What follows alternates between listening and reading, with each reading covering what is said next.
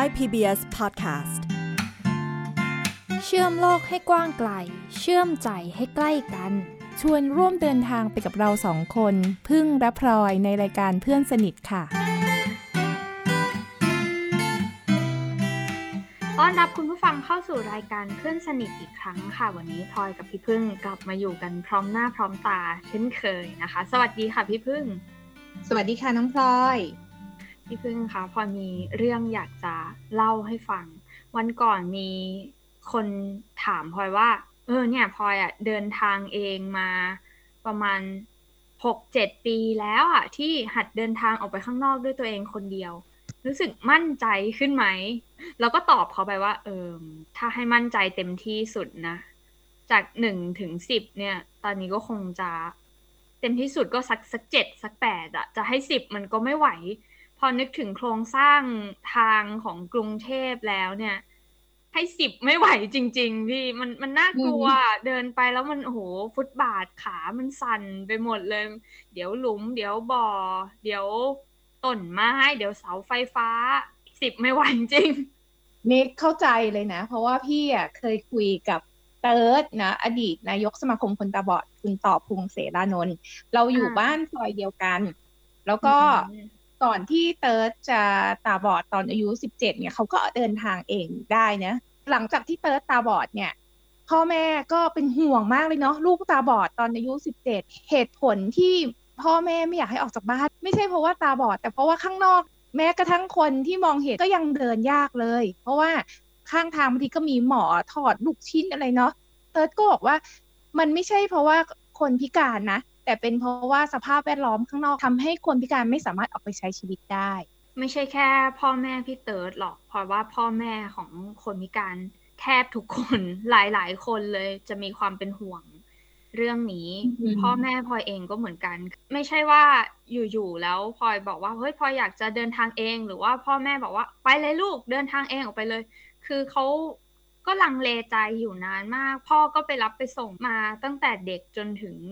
จบปริญญาตรีอะเขายังอืมไม่มั่นใจเลยการที่พอได้เริ่มต้นเดินทางเองครั้งแรกนี่คือ ตอนนั้นเริ่มจากรถไฟฟ้าก็คือเราก็ต้องมีพี่สาวตามประกบแอบดู คือต้องเหมือนเหมือนเราต้องทำให้เขามั่นใจก่อนอะเรากับพี่สาวต้องร่วมร่วมมือกันร่วมในกระบวนการนี้ เพื่อที่ทำให้พ่อกับแม่มั่นใจก่อน แต่ว่าเราจะเอาที่ไหนไปมั่นใจในเมื่อ สภาพแวดล้อมมันก็ไม่ได้ เอื้อให้มั่นใจจริง ๆ นะอืม ดูอืมดูจะเสี่ยงน้อยสุดใช่ไหมถ้าเดินทางเริ่มจากรถไฟฟ้าก่อน อืมสำหรับพลอยนะ แต่ว่ามันก็ไม่ใช่ว่าจู่ๆเราไปถึงรถไฟฟ้านึกออกไหมคะคือมันก็ต้องผ่านจุดอะไรที่เป็นความเสี่ยงก่อนจะถึงรถไฟฟ้า แต่ว่าตรงนั้นอะ ก็คือเหมือนพี่สาวพลอยก็คอยคอยพาไปปุ๊บแล้วก็ส่งตรงอาจจะส่งตรงตีนสะพานลอยขึ้นรถไฟฟ้าอย่างเงี้ย อ่า แล้วเราก็อืม เดินไปหาพี่รปภมีพี่รปภคอยนำทางไป แล้วก็รถไฟฟ้าเนี่ยบอกสถานีให้เรารู้ว่าเออมันถึงสถานีไหนแล้ว แล้วพอลงจากรถไฟฟ้าก็จะมีพี่รปภมารับ แล้วก็พามาส่ง พอลงตีนสะพานปุ๊บเลยรถไฟฟ้ามาแล้วก็จะเป็นความยากอีกระดับหนึ่งพี่สาวก็จะโผล่มาพาเราไปอะไรเงี้ย แต่มันก็เป็นจุดเริ่มต้นที่ดี แต่ละสภาพความพิการก็มีข้อจำกัดแตกต่างกันนะ อย่างน้องพลอยไม่ต้องใช้ รถวิวแชร์ใช่ไหมน้องก็อืมยังโอเค น้องก็ยังเดินขึ้นเดินลงได้อะอืมพี่เห็นคนที่ใช้รถวิวแชร์ หลายคนน่ะลำบากมาก ไม่ไม่ใช่แค่คนพิการนะพี่เคยเห็นแม่ช่วงที่ผ่าตัดอะค่ะ เดินทางด้วยรถเข็นเนาะโหลำบากมากเลยน้องพลอย อืมอืมคือพลอยพลอยว่าถ้าพูดถึงวิวแชร์ก็จะเป็นความลำบากอีกแบบหนึ่งพลอยก็เคยมี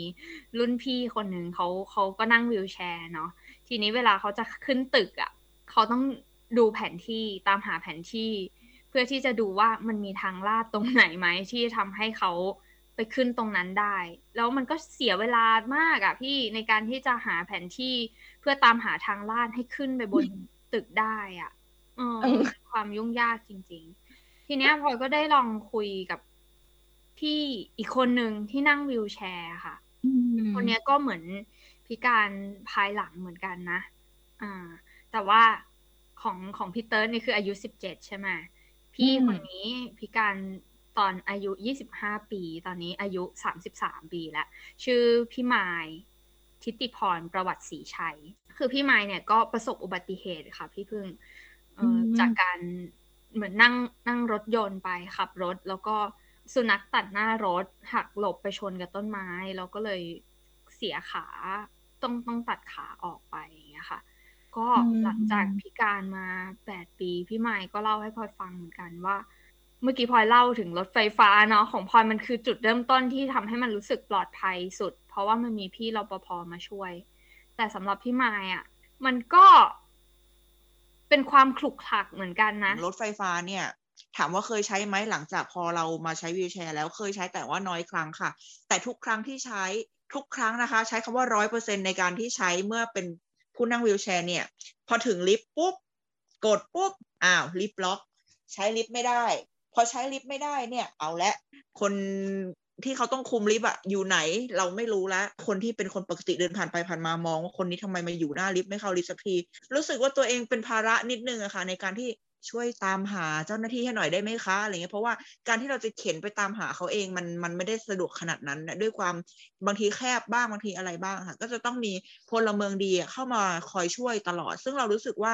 จริง ๆ แล้วอะค่ะไม่ได้อยากให้มองว่าพอเราเป็นคนพิการปุ๊บเนี่ยต้องเป็นผู้รับการช่วยเหลือตลอดเวลาขนาดนั้น เราก็อยากที่จะทำทุกอย่างเองได้หมด แต่ว่าการที่เราจะทำอะไรเองได้เนี่ย มันถูกขัดแข้งขัดขาไปซะตลอดเลย มันเหมือนกับว่ามีลิฟต์ให้ใช้แล้วแหละ โอเค สามารถใช้ใช้รถไฟฟ้าได้แน่นอนคนใช้วีลแชร์ แต่ก็ยังจะต้องไปขอให้เขามาเปิดลิฟต์ให้อีก มันเหมือนว่าไม่สุดสักทีทำไมไม่ให้ร้อยเปอร์เซ็นเราช่วยเหลือตัวเองได้ไปเลยแบบนี้ค่ะ ฟังพี่ไม้เล่าแล้วพอนึกถึงการขึ้นรถเมย์ของคนตาบอดเหมือนกันพี่ คือเวลาจะเดินทางไปข้างนอกอะสำหรับคนตาบอดมันต้องวางแผนอะเมื่อกี้พี่ไม้บอกว่ามันจะต้องรอคนมาเปิดลิฟต์ใช่ไหมเวลาขึ้นรถไฟฟ้า อ้รถเมย์นี่เหมือนกันพี่ต้องรอคนมาบอกสายให้ ก็ลำบากนะ เพราะว่าเคยคุยกับนักเรียนที่เป็นนักเรียนตาบอดแล้วเขาต้องขึ้นรถเมย์อะแล้วเขาก็ไม่เขาบอกว่าเขาไม่รู้ว่า เออคือบางบางทีรถเมย์มาใช่ไหมแล้วคนที่รออยู่อะเขาก็ต้องไปแล้วใช่ปะเพราะทุกคนก็ต้องรีบเดินทางใช่ปะทุกคนก็แบบไปกันหมดเลย แล้วเขาก็ เขาก็ไม่รู้ว่ารถสายอะไรใช่ มันมันเคว้งคว้าง มันเคว้งคว้างมาก แต่มันก็ต้องเผชิญกับสิ่งนี้อะคือพอรู้สึกว่าการที่คนตาบอดหนึ่งคน หรือคนพิการหนึ่งคนจะเดินทางออกไปข้างนอกอะใจอะ มันต้องเตรียมที่จะยอมรับกับสิ่งนี้ ยอมรับว่า ฉันจะต้องออกไปขอความช่วยเหลือคน เขาจะเต็มใจช่วยเราไหม ถ้าเขาปฏิเสธเราเราต้องยอมรับ คือมันต้องเตรียมใจยอมรับกับสิ่งเนี้ย ซึ่งพอบอกเลยว่ามันมันไม่ง่าย ไม่ง่ายเลยจริงทุกครั้งที่เราขอความช่วยเหลือ เราต้องไม่ให้การขอความช่วยเหลือเนี้ย มันมากระทบกับคุณค่ากับตัวตนของเราอะ ว่า เอ้ย เราขอความช่วยเหลือเขาเรามันเป็นภาระจังเลยอย่างเงี้ย พอมันมากระทบแบบนี้แล้วเนี่ย มันบั่นทอนความมั่นใจของตัวเราลดลงไปเรื่อยๆ แต่ถ้าเกิดเราโอเค เราเรามองว่าเฮ้ย ที่เราต้องขอความช่วยเหลือเนี่ย สภาพแวดล้อมมันไม่ได้เอื้อให้เราทำสิ่งต่างๆ ได้ด้วยตัวเอง แต่มันไม่ได้เกี่ยวข้องกับคุณค่าของเราหรือความเป็นภาระของเรา คือมันต้องสตรองอะในในความคิดว่า เออฉฉันไม่ได้ด้อยค่านะ แต่ฉันแค่ต้องขอความช่วยเหลือเขาในเวลานี้อืมจริงๆคือเรื่องขึ้นรถเมล์เนี่ยลำบากนะ ถ้าไม่มีใครอยู่ตรงนั้น แต่ขึ้นแท็กซี่นี่ก็ลำบากเหมือนกันนะน้องพลอยเพราะว่ามีคนนักเรียนตาบอดที่เรียกแท็กซี่มารับใช่ปะแล้วพอแท็กซี่มารับปุ๊บอะแท็กซี่บางคนก็ใจดีเนาะเคเป็นคนตาบอดเขาก็ดูแล ดี แต่บางคนเห็นเป็นคนตาบอดก็เอาเปรียบอีกพาขับรถอ้อม ซึ่งนักเรียนตาบอดหลายคนก็เล่าให้ฟังว่า คือจ่ายค่าแท็กซี่อะก็ต้องจ่ายมากกว่าคนปกติพี่ก็รู้สึกว่าการที่คนตาบอดจะออกมาใช้ชีวิตแม้จะมีเงินจ่ายค่าแท็กซี่ก็อาจจะต้องจ่ายมากกว่าคนอื่นด้วยซ้ำต้องเรียกว่าเวลาเราจะเดินทางออกไปข้างนอกมันต้องวางแผนหลายอย่าง วางแผนเรื่องของพาหนะที่จะใช้ วางแผนเรื่องของค่าใช้จ่ายอย่างพลอยเนี่ยเรียกเรียกรถแท็กซี่บางทีเราไปโบกเองไม่ได้ใช่ไหมเพราะว่าเราก็ไม่รู้ว่าเออคันไหนมันแท็กซี่ ก็ไม่รู้ว่าจะมีคนมาช่วยเราไหมบางทีก็เรียกแกร็บอืม ก็จะมีค่าใช้จ่ายเพิ่มขึ้นอีกจากการที่ต้องเรียกแกร็บอืมแต่ว่าคนที่นั่งวิวแชร์พี่ก็ เจอปัญหาที่อาจจะยุ่งยากกว่าคนตาบอดอาจจะต้องใช้เวลาเยอะขึ้นอีก เพราะว่าเรียกรถแท็กซี่แล้วบางครั้งเนี่ยไม่ใช่ว่าแท็กซี่ทุกคันจะให้ขึ้น เพราะมันจะต้องแบกเอาตัววิวแชร์ขึ้นไปด้วย แล้วบางคนเนี่ยกลัวว่าวิวแชร์เนี่ยจะทำให้แท็กซี่เป็นรอย ซึ่งพี่มายเองก็เล่าถึงประสบการณ์นี้ไว้เหมือนกัน เมื่อวานเพิ่งเรียกแกร็บไปห้างมา เราใช้วีลแชร์ดังนั้น ปัญหาที่เกิดขึ้นที่มักจะเจอคือ พอมารับปุ๊บเลิกลัก คนคนเลิกลักคือคนขับนะคะ พอเขาเลิกลักเราก็เลิกลักด้วย เอาอยัางไงดีว่ามองหน้ากันแล้วก็แบบแล้วเขาก็จะปฏิเสธส่วนใหญ่เราจะถูกปฏิเสธค่ะ เพราะว่าเขาคิดว่ารถวีลแชร์เราเนี่ย มันขึ้นรถเขาไม่ได้ เราก็เลยบอกว่าพี่มันพับได้นะ พอเราบอกว่ารถเราอะมันขึ้นได้แน่นอน เพราะว่ามันพับได้เหตุผลที่ตามมามันก็เข้าใจในมุมเขาอะค่ะว่าเขาบอกว่า ถ้ารถเป็นรอยเขาเดือดร้อนบ้างอะไรบ้างก็เลยแบบ ก็ต้องยอมรับตรงนี้แล้วก็ปล่อยให้มันผ่านไป เพราะว่าเพราะว่าหลังรถเขาส่วนใหญ่จะเป็นการติดถังแก๊สอะค่ะ มันจะเก็บของไม่ได้ โดยเฉพาะวีลแชร์มันจะมีพื้นที่ที่ต้องใช้พื้นที่เยอะนิดนึง แล้วเขาจะปิดฝากระโปรงไม่ได้ มันก็จะมีปัญหายิบย่อยตามมา เราก็เลยจะต้องเรียกรถมากกว่าหนึ่งครั้งค่อนข้างจะบ่อย ในการที่จะเดินทางแล้วก็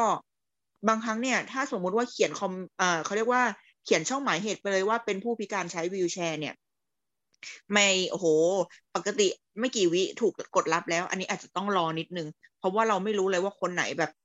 คนไหนเขาจะเอาไม่เอาอะไรเงี้ย แล้วก็คนที่กดรับจริง ๆ ก็คือจะเป็นคนที่เคยช่วยเหลือผู้ที่ใช้วีลแชร์อยู่แล้วบ้าง แล้วก็เต็มใจที่จะมาให้บริการอย่างนี้ก็ก็มีเยอะค่ะ อีกเรื่องหนึ่งคือเขาอะรับให้ขึ้นได้ พับวีลแชร์ไม่เป็น เอ๊ยยังไงดีแล้วเราก็แบบจะไปช่วยเขายกขึ้นก็ไม่ได้เพราะเราต้องย้ายตัวเข้ารถก่อนแบบเนี้ยค่ะ ต้องคอยบอกเขาว่าพี่ต้องทำหนึ่งนี้นะกดตรงนี้กดตรงนี้ ก็เลยเห็นว่าจริง ๆ แล้วเนี่ย คนอะใจดีเยอะนะ แต่ว่ารู้สึกว่าช่องว่างระหว่างคนพิการกับไม่พิการอะมันห่างจังเลย จริง ๆ แล้วเรื่องนี้ควรจะเป็นเรื่องที่คนที่อยู่ร่วมกันในสังคมอะค่ะ ควรจะรู้เป็นข้อมูลพื้นฐานที่ ควรรับรู้ไว้ เพราะว่าเมื่อวันใดวันหนึ่งคุณมีโอกาสเจอ คุณมีโอกาสเข้าไปช่วยเหลือ หรือว่ามีโอกาสในการใช้ชีวิตร่วมกัน หรือเจอกันผ่านๆถ้าคุณจะต้องเข้าไปช่วยเขาแล้วเนี่ย คุณจะมีวิธีช่วยเหลือที่ถูกต้องแล้วก็จะมีความปลอดภัยแบบนี้อะค่ะน้องพลอย มันเหนื่อยนะพี่ เอาจริง ๆ เวลาเดินทางออกไปข้างนอกอะ ตัวคนพิการหรือตัวพอเองเนี่ย คือมันต้องคิดเยอะกว่าคนทั่วไป เวลาพี่จะเดินทางออกไปข้างนอกพี่คิดอะไรบ้างอะไม่ไม่ต้องคิดอะไรมากไง เพราะว่าเรา มันไม่ได้มีข้อจำกัด คิดแค่ว่าเราเออเราวางแผนว่า เดี๋ยวเราขับรถออกไปรถมันจะติดไม่ติดแค่นี้ใช่ไหมแต่คืออมของพลอยเนี่ยก็คือ เออเราใช้ใช้รถอะไรดี แล้วมันจะมีคนมาช่วยเราไหมระหว่างทาง ระหว่างทางเราต้องผ่านอะไรบ้างจะมีทางที่เป็นฟุตบาทไหมหรือว่าเราจะต้อง ใช้อะไรที่จะผ่านฟุตบาทตรงนี้ไป แล้วเราจะหลงทางไหมโอ้มัน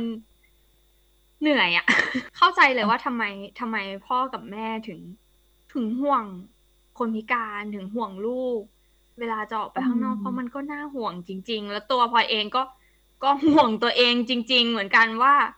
เออเราออกไปครั้งเนี้ย มันจะหลงทางไหมเราจะรอดไหมอย่างเงี้ย มึงเหนื่อยเหนื่อยม คือพี่คิดว่านะ คนพิการโดยเฉพาะถ้าเป็นคนตาบอดที่ต้องออกจากบ้านครั้งแรกอะ่ะ พ่อแม่ทุกคนเนี่ยน่าจะเป็นห่วง เพราะว่ามันมันคือออกไปเผชิญอะไรก็ไม่รู้คือเราสภาพแวดล้อม มันไม่เอื้อเลยไงความลำบากเนี้ยมันไม่ใช่แค่ทำให้เป็นห่วงนะ สุดท้ายมันขัดขวางกิจกรรมเลยด้วยซ้ำพอยก็รู้จักน้องคนหนึ่งนั่งวีลแชร์ แล้วเขาก็อยากจะ เรียนนะ อยากจะเดินทาง อยากจะออกไปทำกิจกรรมต่างๆ ที่เขาอยากทำอะแต่ว่าอืมพ่อกับแม่ก็บอกว่า เอ้ยมันลำบากอย่า อย่าไปเลย อย่าเรียนเลยดีกว่า ไปแล้วเนี่ย มันต้องมานั่งคำนึงว่า เฮ้ย ตึกเรียนเนี่ย มันขึ้นได้ไหมขึ้นได้ด้วยวิธีไหน มันมีลิฟต์ไหมมีทางลาดไหมตึกใหม่ ๆ มันยังพอมีการคำนึงถึงบ้างเนาะมีทางลงทางลาด มีลิฟต์แต่ถ้าเป็นตึกเก่าๆที่ ตอนนั้นเขาสร้างมาแบบนานแล้วเขายังไม่ได้นึกถึงเรื่องนี้ ก็อืมขึ้นบันไดลำบากอีก แล้วไหนจะผ่าต้องผ่านมรสุมรถไฟฟ้าที่อย่างที่อย่างที่พี่ไม้เล่าไปอีกว่า เออ มันต้องพึ่งพา การขอความช่วยเหลือบางทีแบบ พึ่งพามากอะมากเกิน คือประเด็นนี้พี่ว่ามันซับซ้อนตรงที่ว่าไม่รู้ไก่กับไข่อะไรเกิดก่อนกันเนาะคนก็มองว่าคนพิการเนี่ย ไม่ออกมาช่วยเหลือตัวเอง แต่ว่าพอเขาจะออกมาปุ๊บมันไม่เอื้อมเลยอะที่จะให้เขาแบบได้เรียนหนังสือได้ได้ได้มีวิชาความรู้ไม่ต้องไม่ต้องคอยรับความช่วยเหลือตลอดเวลาที่ว่าสภาพสภาพบ้านเมือง สภาพแวดล้อมอะเวลาทำอะไรให้คนพิการทำไมดูมัน อีหลักอีเหลือไอ้เรื่องทางลาดนี่แบบตลกมากเลยนะน้องพลอยคือเคยคุยกับคุณ เคยคุยกับคุณ ยูดี้เนาะเป็นสถาปนิก Universal Design ของอิสราเอลอะ คุณยูดี้เนี่ยบอกว่าทางลาดในเมืองไทยอะจะทำให้เกิดปัญหาความพิการซ้ำซ้อนได้มากเลย เพราะว่ามันไม่ได้มาตรฐานของการออกแบบเลย แล้วมันเสี่ยงมาก ยิ่งถ้าคนพิการเดินทางโดยลำพังนะ มีโอกาสที่จะบาดเจ็บอะพี่รู้สึกว่าเฮ้ยมันน่าเศร้าอะที่คนพิการอะอยากจะออกมาใช้ชีวิตเนี่ย แต่การทำทางลาดเนี่ย มันทำแล้วมัน มันไม่ได้ทำให้คนพิการใช้ชีวิตได้ เมื่อกี้ที่พี่พึ่งพูดออกมาว่า เออไม่รู้ไก่กับไข่อันไหนเกิดก่อนกันเนี่ยพอมันก็มันก็ใช่นะ คือคนอาจจะคิดว่า เอ้ย อันนี้เราก็มีไว้ก็สร้างสร้างไว้ คนพิการไม่ค่อยออกมาหรอก สร้างไว้ปรากฏมันให้สร้างแล้วก็สร้างไว้อย่างเงี้ย แต่ในความเป็นจริงแล้ว คนพิการทุกคนก็อยากจะใช้ชีวิตเนาะ อยากจะดำเนินชีวิต ถ้าเกิดสภาพแวดล้อมมันเอื้อให้เขาออกไป แน่นอนเพราะเชื่อว่าคนพิการจะต้องออกมา ให้ให้เราเห็นเพิ่มมากขึ้นอะเออ แต่คือพี่รู้สึกว่าสิ่งที่เศร้าคืออะไรปะในเมื่อคุณจะลงทุนทำทางลาดแล้วคุณเสียเงินค่าสร้างค่าวัสดุแล้วทำไมคุณไม่ทำให้ใช้ได้ อันนี้ที่โมโหวะน้องพลอย พอเคยไปที่ญี่ปุ่นนะพี่พอก็เห็นว่ามีการออกมาหลายคนนะคะ แค่เราไปเที่ยวไม่กี่วันเองอะเรายังเจอ คนตาบอด เรายังเจอคนวิวแชร์ที่เขาคนนั่งวิวแชร์ที่เข็นรถตัวเองไปที่เดินไปบนฟุตบาทอย่างคล่องแคล่วอะ พี่มายเลยบอกว่า โห ถ้าดูดูไปแล้วเนี่ย คนพิการเมืองไทยนี่ถือว่าเก่งที่สุดแล้วอะเพราะว่าการจะออกมาดำเนินชีวิตร่วมกับคนทั่วไป คือมันต้องผ่านด่านหลายด่านมากหมายว่าคนพิการในประเทศไทยอะเก่งที่สุดในโลกแล้วนะ คือไม่เคยได้ไปมาทั้งโลกหรอก แต่ก็รู้สึกว่าเป็นเก่งที่สุดใน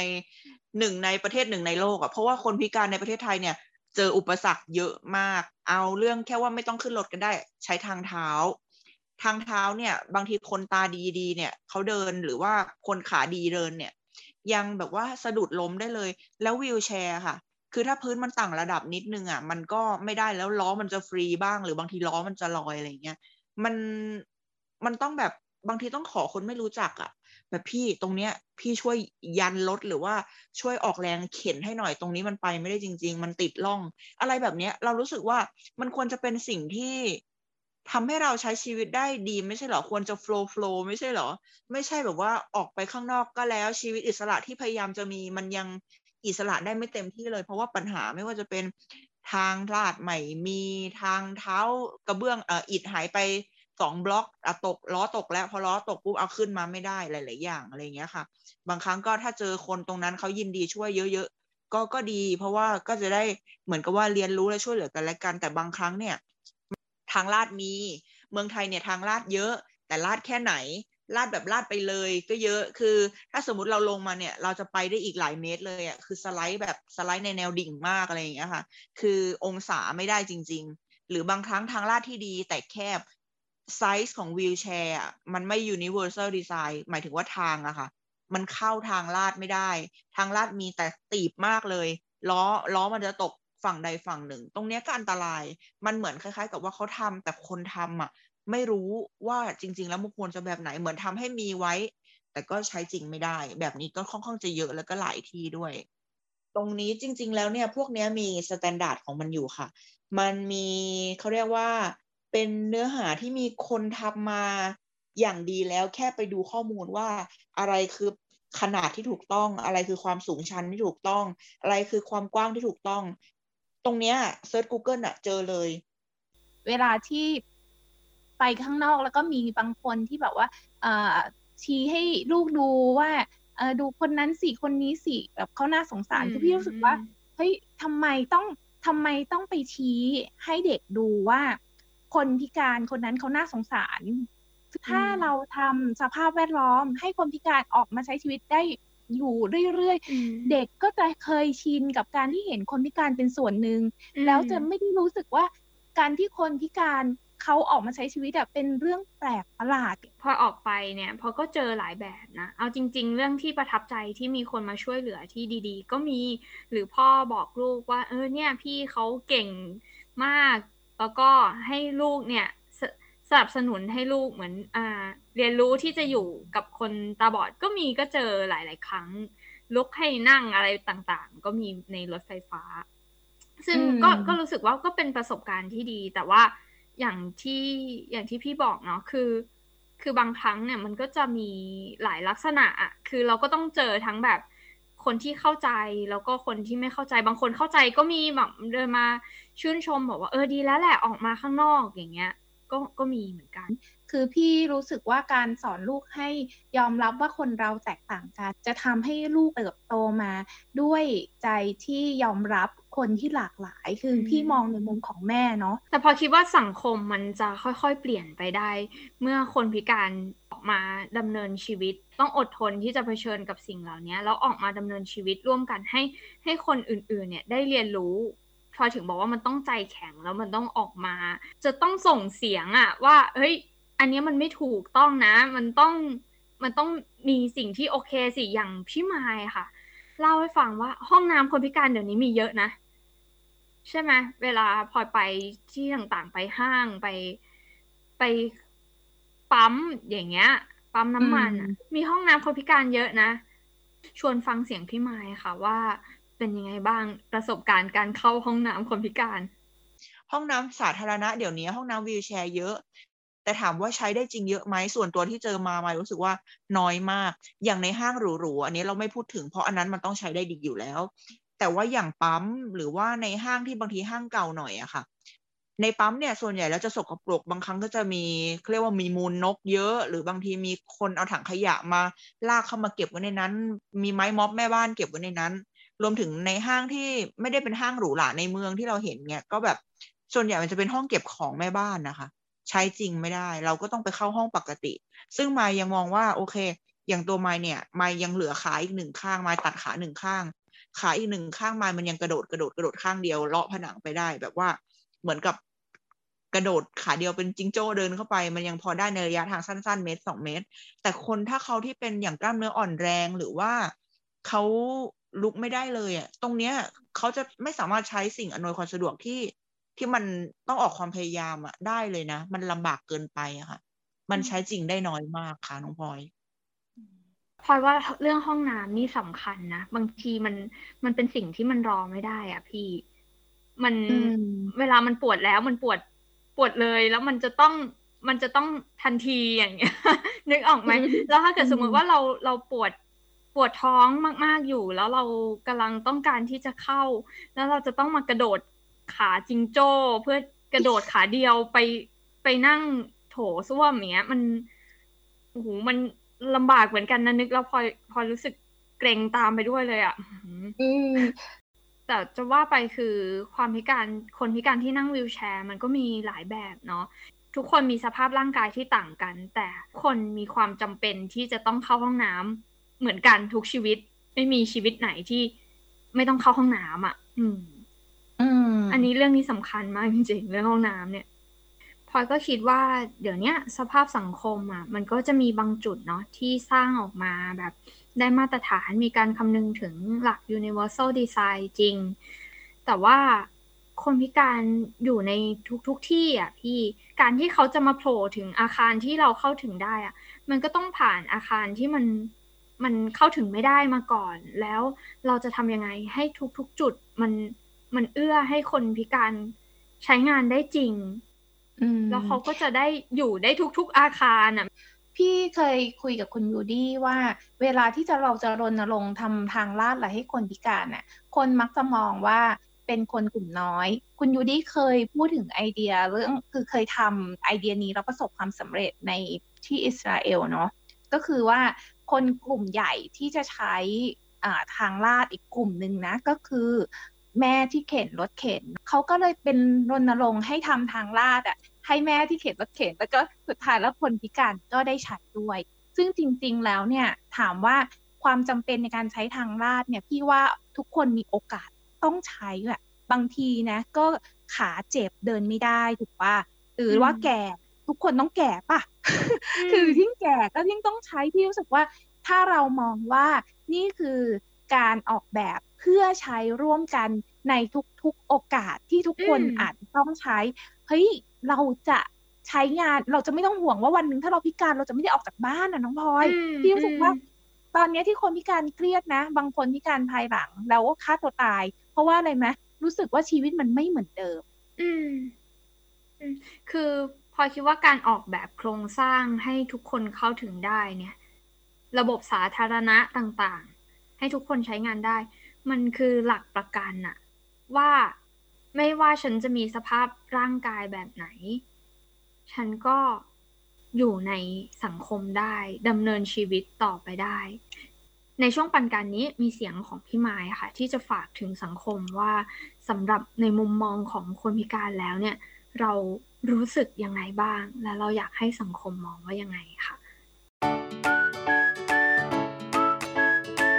ช่วงปันกัน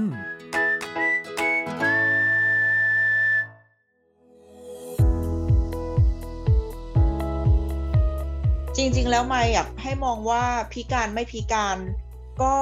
อยู่ในสังคมเดียวกัน ทุกคนแตกต่างกันหมดนะคะ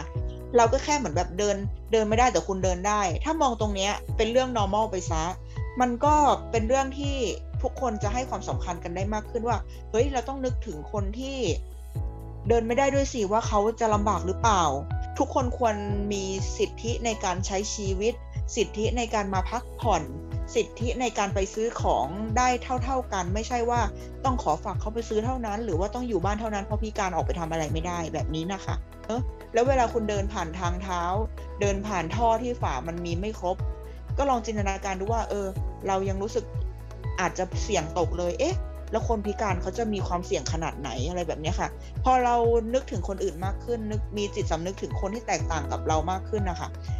วันหนึ่งมันจะออโต้เองอะวันหนึ่งมันจะนึกถึงเองแล้วเราอะจะเป็นคนที่แก้ปัญหาตรงนี้ได้ เพราะว่า การแก้ปัญหาพวกเนี้ย มันไม่ได้ทำได้ด้วยตัวคนเดียว มันต้องใช้ความรู้สึกและความคิดเห็นและความเห็นไปแนวในแนวทางเดียวกัน ถ้ายังไม่รู้สึกเหมือนกัน มันจะไม่เกิดการเปลี่ยนแปลงเพราะมันจะไม่มีใครคิดจะทำอะไรอะค่ะ This is Thai PBS Podcast วันนี้เราคุยกันถึงเรื่องของโครงสร้างระบบขนส่งสาธารณะ และเรื่องของการเดินทางนะพี่พึ่ง ฟังดูมันเป็นเหมือนเรื่องใหญ่ เป็นเรื่องของรัฐเป็นเรื่องของประเทศนะ แต่เอาจริง ๆ แล้วพลอยว่ามันเริ่มต้นมาจากความใส่ใจ ความเข้าใจของพวกเราทุกคนนี่แหละ คนเล็กๆ ทุกๆ คนเลยที่จะเห็นประโยชน์ของสิ่งต่างๆ เหล่านี้ เห็นคุณค่าความสำคัญของสิ่งต่างๆ เหล่านี้ แล้วก็ร่วมแก้ไขปัญหา ร่วมรับผิดชอบ ร่วมสร้างสรรค์ไปด้วยกัน อืม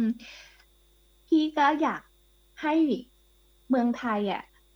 ทำให้คนพิการอะออกมาใช้ชีวิตได้มากขึ้นนะน้องพลอยเพราะพี่คิดว่ามันจะทำให้เปลี่ยนทั้งมุมมองของคนที่ไม่พิการเนาะแล้วก็เปลี่ยนมุมมองของคนพิการ เปลี่ยนมุมมองของครอบครัวคนพิการด้วยพี่ว่ามันต้องเริ่มไปด้วยกันจริง ๆ คือตอนนี้กฎหมายมันมาแล้ว ระเบียบมันมาแล้วมาตรฐานมันมาแล้ว แต่ว่ามันขาด อยู่ตรงที่ความเข้าใจแหละ อย่าง Braille block เนี่ย ทุกวันนี้ Braille block มีแล้วแต่คนก็ยังเอาของเอาอะไรไปวางทับ Braille block อีกเพราะว่าถ้าทุกๆคนเข้าใจอะว่าไอสิ่งเนี้ยมันมีไว้ทำอะไร แล้วมันมีประโยชน์อย่างไง มันก็จะได้ไม่ไปทำลายระเบียบนั้น แล้วก็ใช้ประโยชน์จากสิ่งที่มันก่อสร้างขึ้นมาได้เต็มที่มากที่สุด วันนี้ เราก็ฝากเอาไว้เนาะถึงสังคม แล้วเราอยากจะฟังความเห็นของคุณผู้ฟังแหละว่า มีมุมมองยังไงเกี่ยวกับเรื่องของการสร้างระบบขนส่งสาธารณะ เราควรจะแก้ไขยังไงไปด้วยกัน อาจจะทิ้งความเห็นไว้ในช่องทางไหนได้บ้างนะคะพี่พึ่ง ก็มีทาง Facebook แฟนเพจไทย PBS Podcast นะคะ สามารถที่จะ ใส่คอมเมนต์มาได้เลยค่ะ เราก็อยากจะฟังความคิดเห็นของคุณผู้ฟังเหมือนกันค่ะ โอเคค่ะ งั้นตอนถัดไปเราจะมาพูดคุยกันถึงในเรื่องประเด็นอะไร ก็เดี๋ยวฝากคุณผู้ฟังติดตามรับฟังกันใน EP หน้า วันนี้เราสองคนลาไปก่อนละค่ะ สวัสดีค่ะ สวัสดีค่ะ ติดตามรายการได้ทางเว็บไซต์และแอปพลิเคชันของไทย PBS Podcast Spotify SoundCloud Google Podcast Apple Podcast และ YouTube Channel ไทย PBS Podcast Thai PBS Podcast. View the world via the voice.